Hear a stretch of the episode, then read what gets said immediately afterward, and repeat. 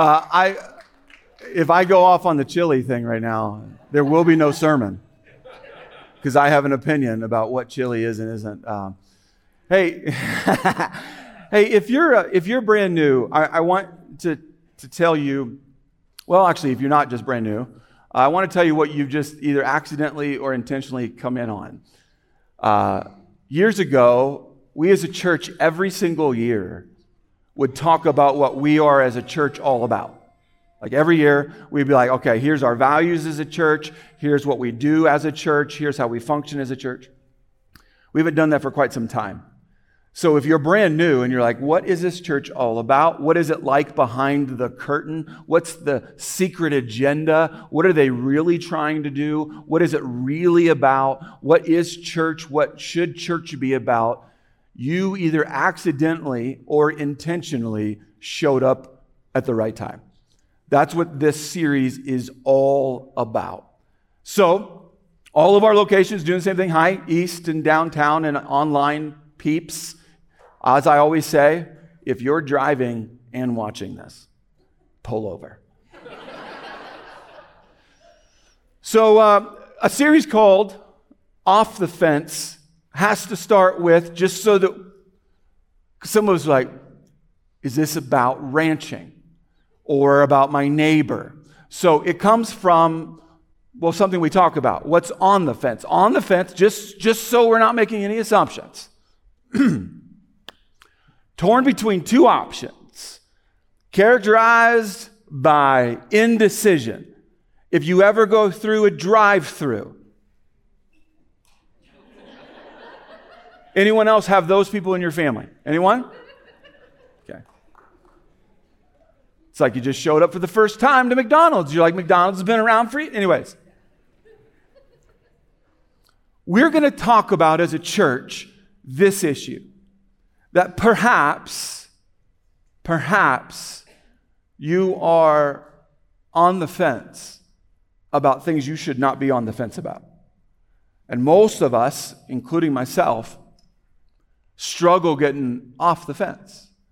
Now, what's, what's the danger? I mean, indecision. Some of you are like, what's the big deal about going up to a drive through and you're not knowing exactly sure what you're in the mood for? And what's the big deal? Here is the, the deeper issue, not about drive throughs, but about life. Indecision can come, what can become indifference.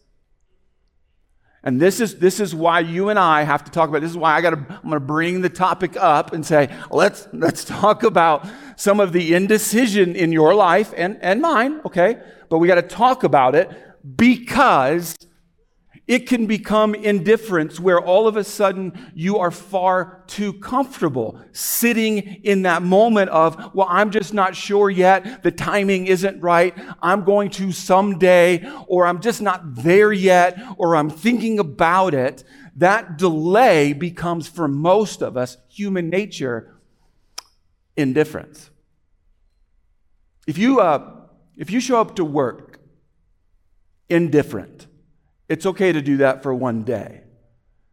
But if you've been indifferent about your job for long enough, do you know that everyone around you knows that you are indifferent about your job and they do not like it? Yeah? Uh, have you ever been in, this is not to cause a bunch of pain, but have you ever been in a romantic relationship where one of the people became indifferent about the relationship? Most of us are like, oh man, now. Uh, some of us go back to middle school. You know, like it wasn't fair. They just wanted to be friends, right? And that's another way of saying I'm indifferent about you, uh, and it hurts, right? We would all agree, can we? I think we should, that an indifferent parent is a bad parent. So I think you and I can lock on to say, you know what, there are parts of life that it's okay to be indifferent about what you're going to eat and, and what movie you're going to see and all that kind of stuff. But there are things about in life that if you are indifferent about it, you would say that's tragic, that's horrible, and that's got to be corrected like right now. And the main topic, of course, what about Christians who are indifferent about Christ? And someone's like, We're in church. Well, we're, we're not there. I, I'm a pastor's kid. Come on. I myself have been many times indifferent about Jesus Christ while carrying the title Christian. And here's what I've, I've had enough conversations with people. Most Christians don't want that. Jesus had an opinion about this. Uh, let me show it to you in the Bible. If you don't know the context of Revelation, someone when I bring up Revelation, people are like, "Oh, we're about to get freaky! Oh no!" Right? Because Revelation can go some. I mean, it says some stuff, monsters and stuff. Anyways, uh, Revelation starts off though talking about how Jesus, Jesus wanted some messages delivered to some churches. I mean, it's like basic stuff. Jesus is like, I want this delivered to that church and this delivered to that church. And, and, and so if you look at the beginning of Revelation, there, there are letters drafted. God said, uh, so John here, write this. And John's like, okay, cool, write this. And this, and this went to different churches. I want to show you Jesus' opinion because this is his message to a church. Write this letter to the angel of the church in Laodicea. This is the message from the one who is the Amen, the faithful and true witness, the beginning of God's new creation. Watch out. I know all the things you do. Oops. That you are neither hot nor cold. I wish that you were one or the other, but since you are like lukewarm water, neither hot nor cold, I will spit you out of my mouth. The original language speaks to, I will vomit you. If you want to know Jesus' opinion about Christians who are indifferent about Jesus Christ, he finds it nauseating. That's what he just said. Makes some of us a little squirrely now in our seats, going, oh no. Revelation 3:19, just a little bit further down. I correct and discipline everyone I love. If you want to know, what's he going to do? That. You can right now say, what stage am I in? You can choose correction right now and hopefully not have the discipline part. I correct and discipline everyone I love, so be diligent and turn from your indifference.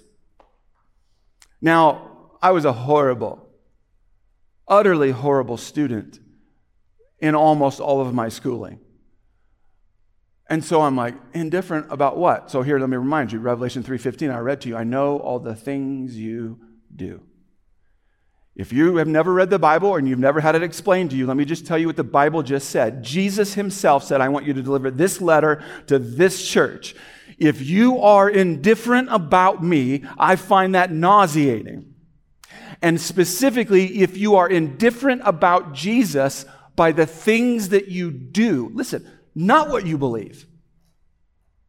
Not indifferent about, well, I'm not sure what I think about the transfiguration or the tribulation or the, or what is, are we once saved, always saved, or do we lose our salvation? Uh, no, he says, the things that you're doing are nauseating to me.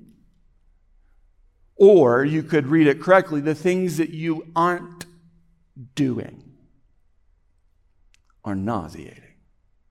So let me ask you a question. Is there any indifference in your relationship with God? Don't answer out loud. That's not the kind of question this is.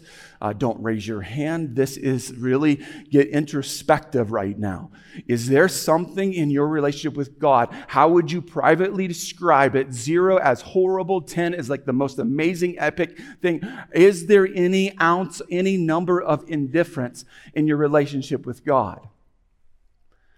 According to Jesus himself, he, he wants you and I to correct that. So while you think about that, let's have a chat.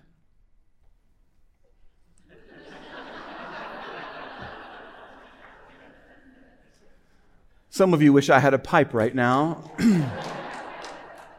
me being one. Uh, do you remember the pandemic? Some of you are like, oh. Uh, whether you agreed with it or not, we as a church stopped gathering for I believe it was 20 weeks, I think. I'm not asking you to right now think if you agreed with it or not. That's not at all the conversation. but there was a season, we as a church went from worshiping together in person gathering, scripture speaks of the power, literally the spiritual, supernatural power of us gathering in person. There is something that occurs that God does that's amazing. Then all of a sudden, the doors are locked, at least at Fountain Springs church buildings. And we went here. and so if you're like me, that meant I went to my chair, because it's a good one, wearing sweatpants shorts. That's probably more information than you want. If you've never tried sweatpants shorts, I, it's weird. I can't say sweat shorts because that's weird sounding. Sweatpants shorts, you got me. But comfortable things you can ever. wear. Anyways, never mind. Not in my notes. I'm wasting time. This is bad. We went here and worship began to be, and I'm not faulting anyone, we as a church facilitated it and continue to facilitate it. Hi, online. But we did this, and a frustration began to brew in most followers of Jesus Christ. A eventual conclusion, at least that I went to, I would sit down and I would watch church. Yes, watching me preach was weird, but anyways, I would sit and watch I would watch the music, I would watch the, the giving times and the sacrifice times, and, and then I would watch sermon, whether it was me or someone else, and I would watch it and I would get done and be like, ugh.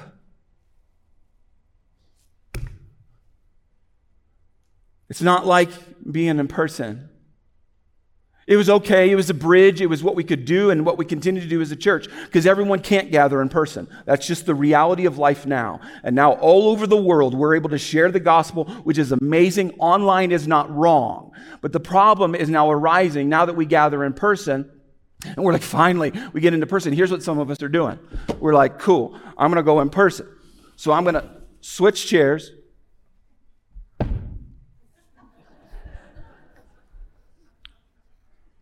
Look at that.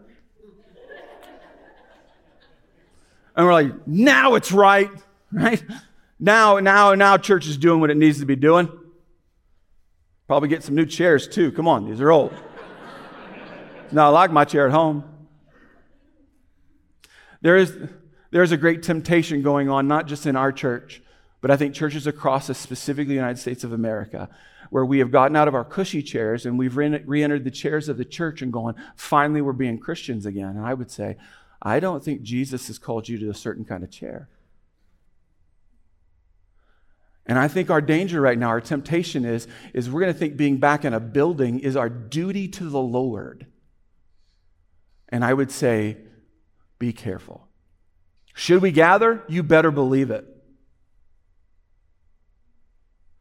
But is that the only thing that we are called to? And I would say no. The world needs Christians to not relegate their relationship with Jesus Christ to what chair they happen to be sitting in. And this is the message that we all, your pastor, all of us need to hear. So, hence the series. Get off the fence. So, what is the definition? How do you get off the fence? To make a decision, to stop delaying. If you needed your sign from God, I'm not Him. But let me be clear stop delaying your full in, engaged relationship with God. Stop pacifying it. Stop saying, I'm going to. Stop saying, I'm going to randomly do it. It's where you and I get off the fence and we say, I am going to intentionally, all the time, aggressively dive in and be a part of this relationship with God. The pandemic, whatever you think about it, disregard that now because that does actually not have anything to do with are you going to be devoted to Jesus? But the mainstream kind of vibe going on has many of us so distracted that we're actually delaying becoming indifferent, going, I will get to that someday. So Jesus gave us a story to get us off the fence.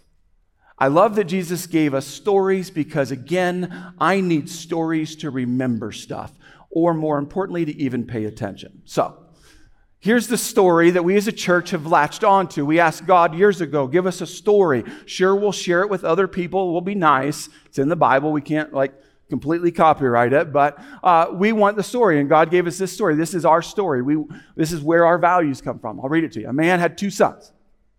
The younger son told his father, I want my share of your estate now. before you die. For a little, just let that sink in where that's, yep, he's being a jerk. So his father agreed to divide his wealth between his sons. A few days later, this younger son packed all his belongings and moved to a distant land, and there he wasted all his money in wild living. About the time his money ran out, a great famine swept over the land and he began to starve. He persuaded a local farmer to hire him. And the man sent him into his fields to feed the pigs. The young man became so hungry that he's not like me looking at the pigs going bacon. No, that even, even the pods, if you've ever seen what pigs eat, you get what exactly is being said. That even the pods he was feeding the pigs looked good to him. But no one gave him anything. When he finally came to his senses, he said to himself, At home, even the hired servants have enough food to spare, and here I'm dying of hunger. I will go to my father and say, Watch this. This is what shame does. This is when we mess up and we screw up and we say, I can't go back to church. I can't talk to Christians. He is the same thing. Father, I have sinned against both heaven and you. I am no longer worthy of being called your son. Please take me on as a hired servant. That's the setup for the whole story. Jesus tells this story. Jesus is not just telling a story to get some kids to go to sleep. Are we clear on this? Jesus tells a story. If you read the whole chapter, he actually says a few stories, right?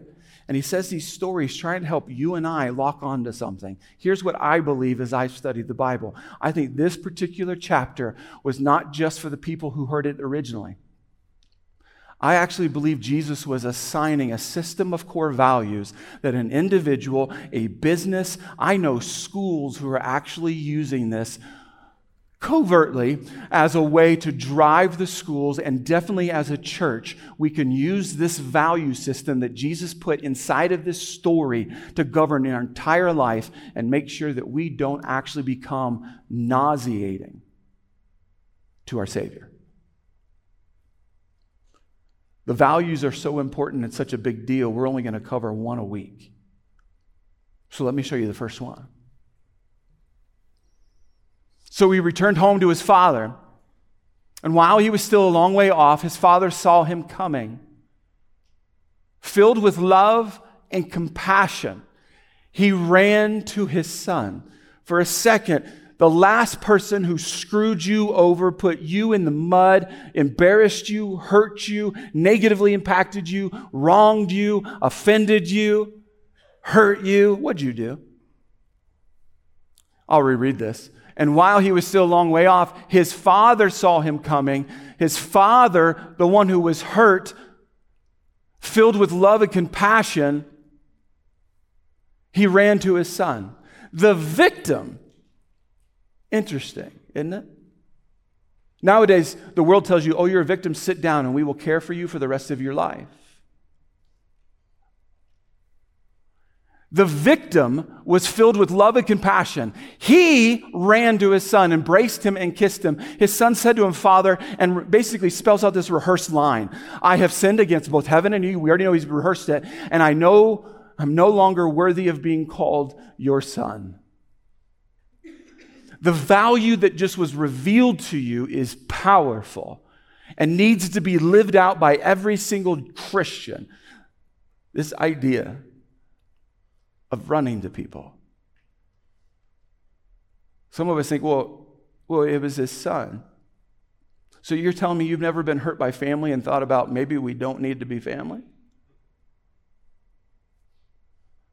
That's, that's a pretty uh, inaccurate way to and, and, well, dad missed his son, right? So that's, that's, I mean, dad, dad was like, I haven't seen you in so long, so I'm going to run to you. And then there's the weirdness of the dad even running. Do you know that no other place in the Bible does it bring up, if you don't know who, what's going on, that the dad is, is God? And the idea that dad, the, the leader of the home, would hike up his robe, because that's what he had on. He didn't have jeans on, he didn't have Nikes on. I assure you, he did not. I'm telling you, the guy had a robe on with probably some sandals, and he's now sprinting to his son. One, awkward, you don't need the description, but really awkward. You've got some pasty skin showing, it's not beautiful, and you got a guy who probably never runs. The Bible does not mention God hurrying anywhere, God doesn't hurry except here. Except here where the father is running to the son, and do, it wasn't because he missed him. He ran to save him. What we believe about the study of this story, that son, he revealed that he had sinned against God and he had sinned against his father. He basically, he's revealing that I actually have consequences coming my way. Uh, culturally, the son uh, would have been apprehended by whoever could get their hands on him first. Not family members, friends of the family, acquaintances. Because as soon as they see this kid who took the family name and put it into the mud, there were consequences. Consequences would have been, at best, just some prison time. Most likely, the whole town would have put him in the center of the town, got stones and stoned him to death, and killed him for disgracing his family. So I tell you, when Jesus says specifically, that he ran to his son, it was to get to his son first before anyone else could get to him. Is that the posture of most Christians that you know about? Where we see someone who is not living as they ought to, have not done what they should have, and it's personal, and we are running to them to save them. That's what's supposed to be happening. That's called unconditional love.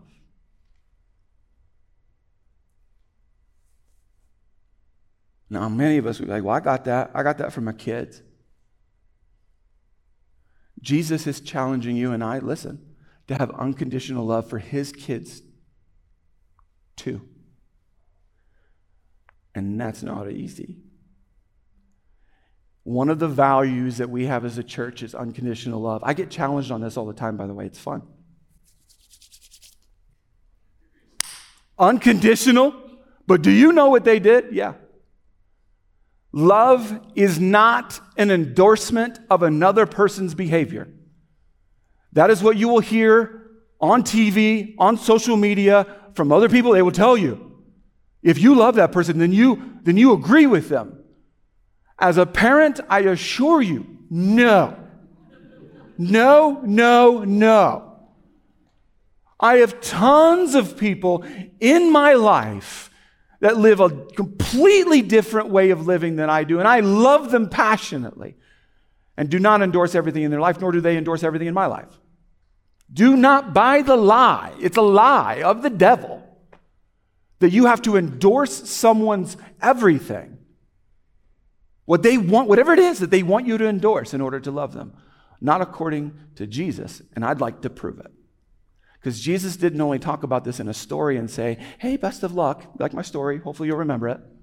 Jesus lived this out. Let me show you where Jesus lives it out. Later, Matthew invited Jesus and his disciples to his home as dinner guests. Oh, this is good. Along with many tax collectors and other disreputable sinners. I don't know how to say it. I want to say it with a British accent. I'm not going to. But when the Pharisees saw this, you don't know what a Pharisee is? It's someone who knew the law really well, almost too well, and they thought a lot about themselves. They asked his disciples, Why does your teacher eat with such scum? Ooh. I know a lot of people who feel like the church has made them feel like scum. I know a lot of people who have been told, not maybe not the word scum, but other words, that that's what they are. This, this, this should like infu- stir something in you going, oh my. Those are fighting words. If you're ever at dinner with someone, come on, if you're ever at dinner with someone and one of your dinner guests says, they're scum, not you guys, you guys are wonderful. You do understand what happens at dinner. Like, utensils fly, like, stuff happens. But we got Jesus. When Jesus heard this, he said, Healthy people don't need a doctor, sick people do. I don't know if you caught what he just said. Do you know that Jesus kind of just agreed with the scum comment? Follow me on this. Do you notice that Jesus didn't just say, Nothing's wrong with them? How dare you? They're doing their own thing. Chill. Quit being so judgy. Uh, Jesus just called the scum sick. Just let it sit for a second. Huh. Healthy people don't need a doctor, sick people do. Then he added, Now go and learn the meaning of this scripture, but in other words, go learn the Bible. I want you to show mercy, not offer sacrifices. For I have come to call not those who think they are righteous, but those who know they are sinners. Those who know they are sinners. Again, if you want to be offended, be offended by Jesus. Jesus just called the people in the room sinners. Sometimes we talk about Jesus as though he's like, just, hey guys, do what you want.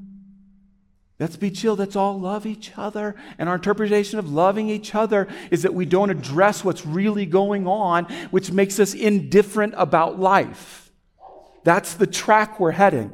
Because if we can't say anything that we need to say, you know where that takes us? We're indifferent about everything because we're afraid to speak. Jesus was like, You called them scum? Well, guess who I'm here for?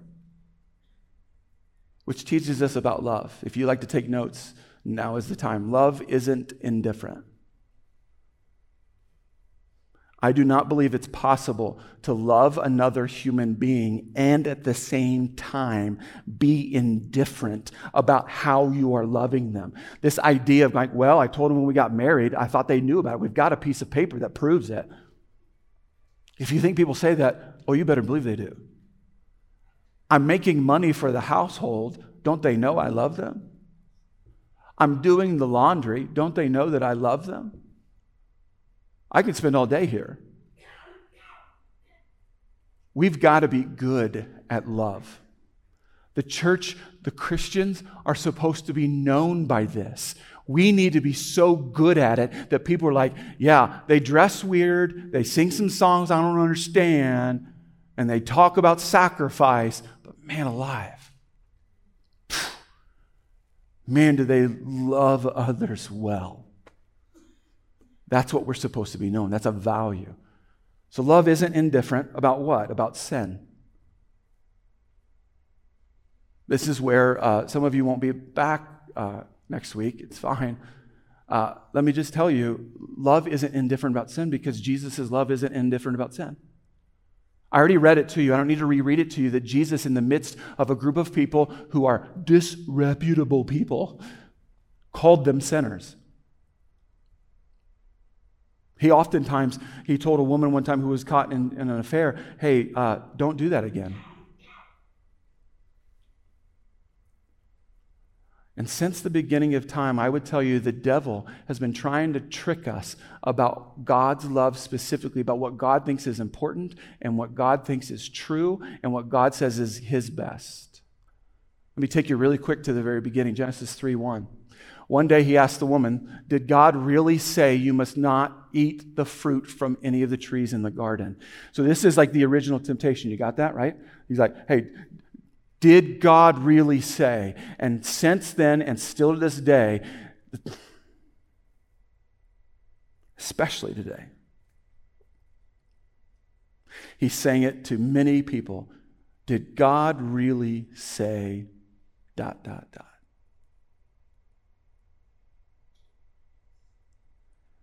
If you're trying to follow Jesus, if you're trying to be off the fence about Jesus and not understanding that sin is real and that you and I have got to fight against sin that we in our own lives and the lives of others, you're going to find yourself going, Did God really say that in the first place? And we become indifferent and then we become nauseating to our Savior that we're claiming. It's truth. Don't be indifferent about it. Now, some of us are like, but there's these people that stand out with signs and say, I'm going to burn in hell if I don't. I know. That's why there's another part. Love isn't indifferent about grace. Let me show you more about Jesus because it's really cool. One of the Pharisees asked Jesus to have dinner with him. So Jesus went to his home and sat down to eat. When a certain immoral woman from that city, if you're new to the Bible, I'll tell you what the original language talks about a prostitute. If you, there, there you got it. Sorry if you didn't want your kids to hear that. So Jesus went to his home and sat down to eat. When a prostitute from that city heard he was eating there, she brought a beautiful alabaster jar filled with expensive perfume.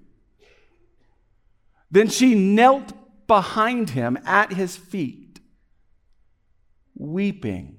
That's important. This prostitute, I mean, I'm calling her a prostitute. It's unfair that I call her that. But that's what she's known for. That's the name that she gets right here. Her her tears fell on his feet, and she wiped them off with her hair. Then she kept kissing his feet and putting perfume on them. When the Pharisee who had invited him saw this, he said to himself, If this man were a prophet, he would know what kind of woman is touching him. She's a sinner. Hopefully, you're educated enough with our church, you're like, Yeah, but he is too. I agree.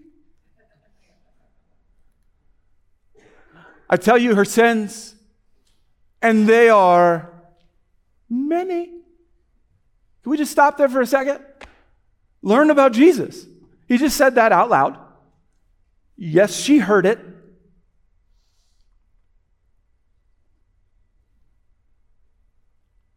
Have been forgiven.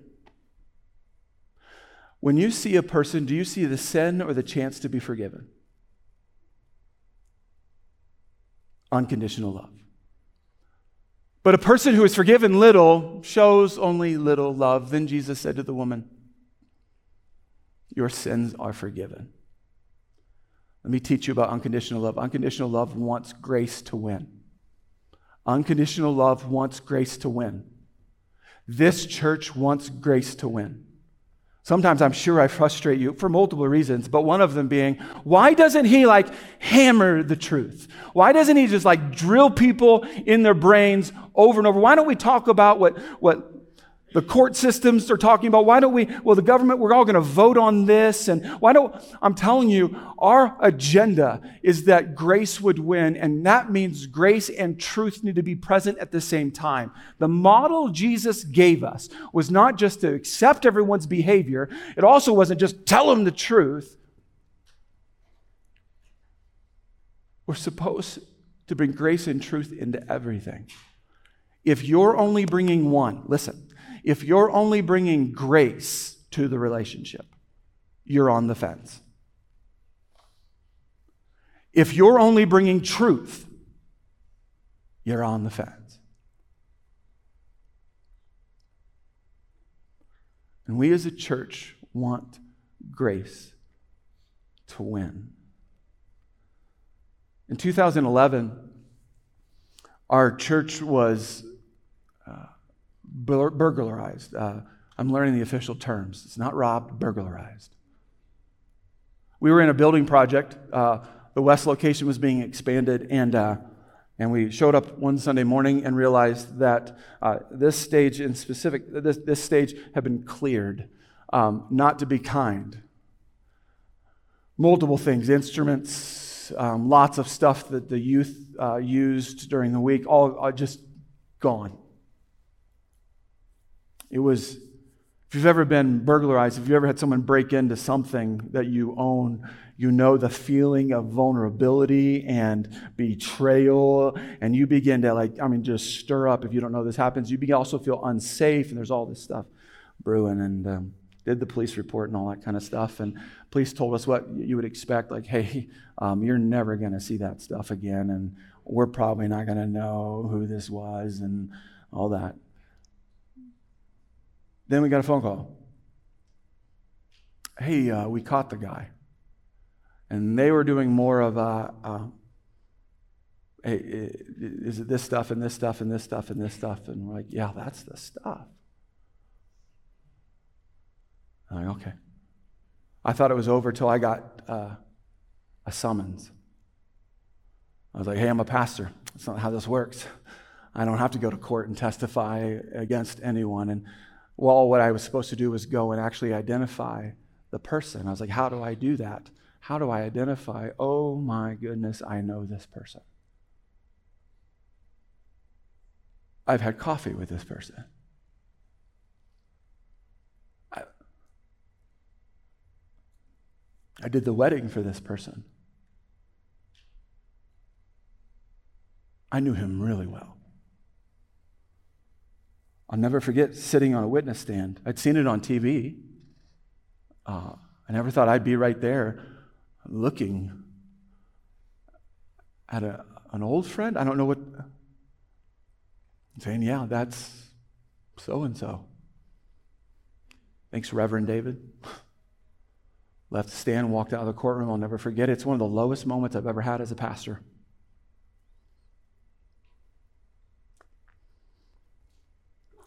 We got some of our stuff back. We moved on as a church. And one of the things that's passionate about us as a church is that we would be in the jails and the prisons spreading the gospel. That's one of that that, that fuels us as a church. And so, uh, if you didn't know this, when we're allowed to be there, we actually we actually do uh, church services at a local minimum security prison, and uh, and part of that we do celebrate recovery. We do a celebrate recovery group with the fellas at the minimum security prison. And so I, I was invited, hey, would you come lead the Bible study sometime? I was like, I would love to. And so I showed up, and there was chairs sitting in a circle. I get into the circle. I've got my lesson plan already. I'm a good teacher. Come on, let's go. I'm like, all right, guys, open up your Bible. And a guy comes in late, sits in the open chair, and I'm like, it's the guy. One, I'm like, are we allowed to be in the same room together? He sits down and realizes it's David. Oh no. And we're just staring at each other. Probably really awkward for everyone else in the circle. if you're wondering, well, what did you do, Pastor David? Um, I'm not trained on this part. Lots of emotions. So I set the lesson plan down and just started speaking, hoping that it was the Holy Spirit. So I started off with, not suggesting this was the Holy Spirit. Guys, do you know that guy?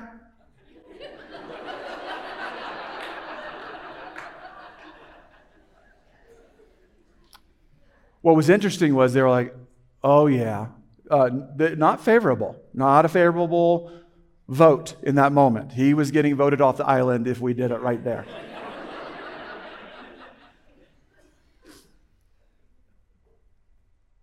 One guy, I don't know who it was, pipes up, You know why he's in here, Pastor David?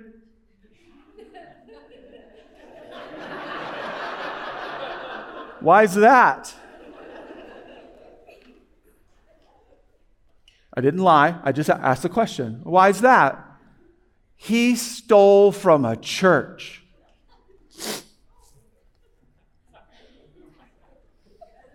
And I'm like, I don't.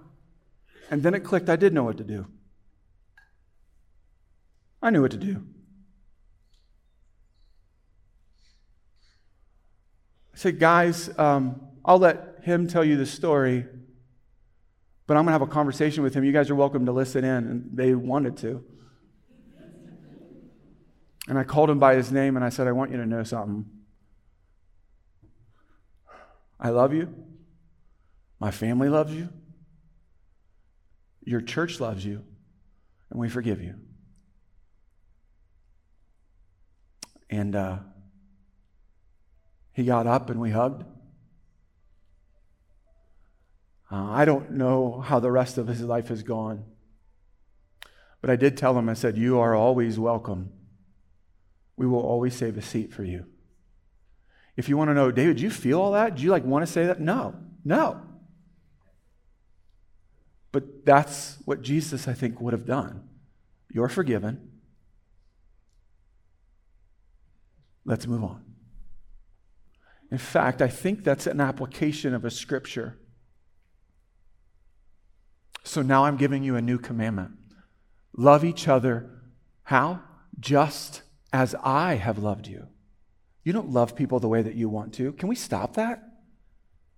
You don't get to love someone based on your mood or their actions or what you want or what you think is politically correct or incorrect. It does not say that. It says, here's how we love people. We follow Jesus' model. Anything and everything Jesus did, you and I can apply it. Just as I have loved you, you should love each other. Your love for one another will prove, will prove to the world that you are my disciples. Fence check here. Who are you refusing to run to? You are always welcome in this church. But if you want to know something that we find valuable enough to make it one of our values. It is unconditional love. So, whoever you are, wherever you come from, whatever you are about, whatever you believe, we are running to you. Not to just bring you truth, to bring you grace and truth. We will tell you what God actually says, but we will love you passionately. That's what it means to be a part of this church. We value it, we live it out, and it is core. It is the beginning. That's why this whole series starts here. It starts with love, so you know that in the weeks to come, you don't just tell someone you love them, you prove it. We're going to talk about that. But we start here. Who are you refusing to run to? Who are you refusing to forgive? Who are you refusing to invite to your home, to a cup of coffee, to church, to whatever? Who are you refusing to run to? And that is your sign of the part of the fence that you are stuck on. And Jesus is calling us to get off the fence. I think that's a good place to finish. Let me pray for us. Heavenly Father, Lord, we ask uh, Oh, we need your power and we need your authority and we need your hand to actually move in our hearts because, God, it's hard for us to love anyone and everyone unconditionally. God, there is truth and it is powerful, it is life giving. But, God, sometimes your truth can be frustrating. I'll just tell you now, it can be frustrating. When you say this and that, sometimes I'm like, but I don't like that. So, Lord, I ask that you would speak to our souls and help us to receive what is true and kick out what is false. Lord, would you help us to know in this cloudy world of lots of information what you say is true? And God, may we be an environment, a group of people and individuals full of grace where we are known by how we love.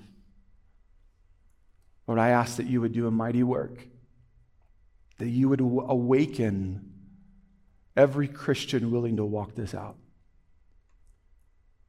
We love you. Thank you for loving us first. In the name of Jesus, amen.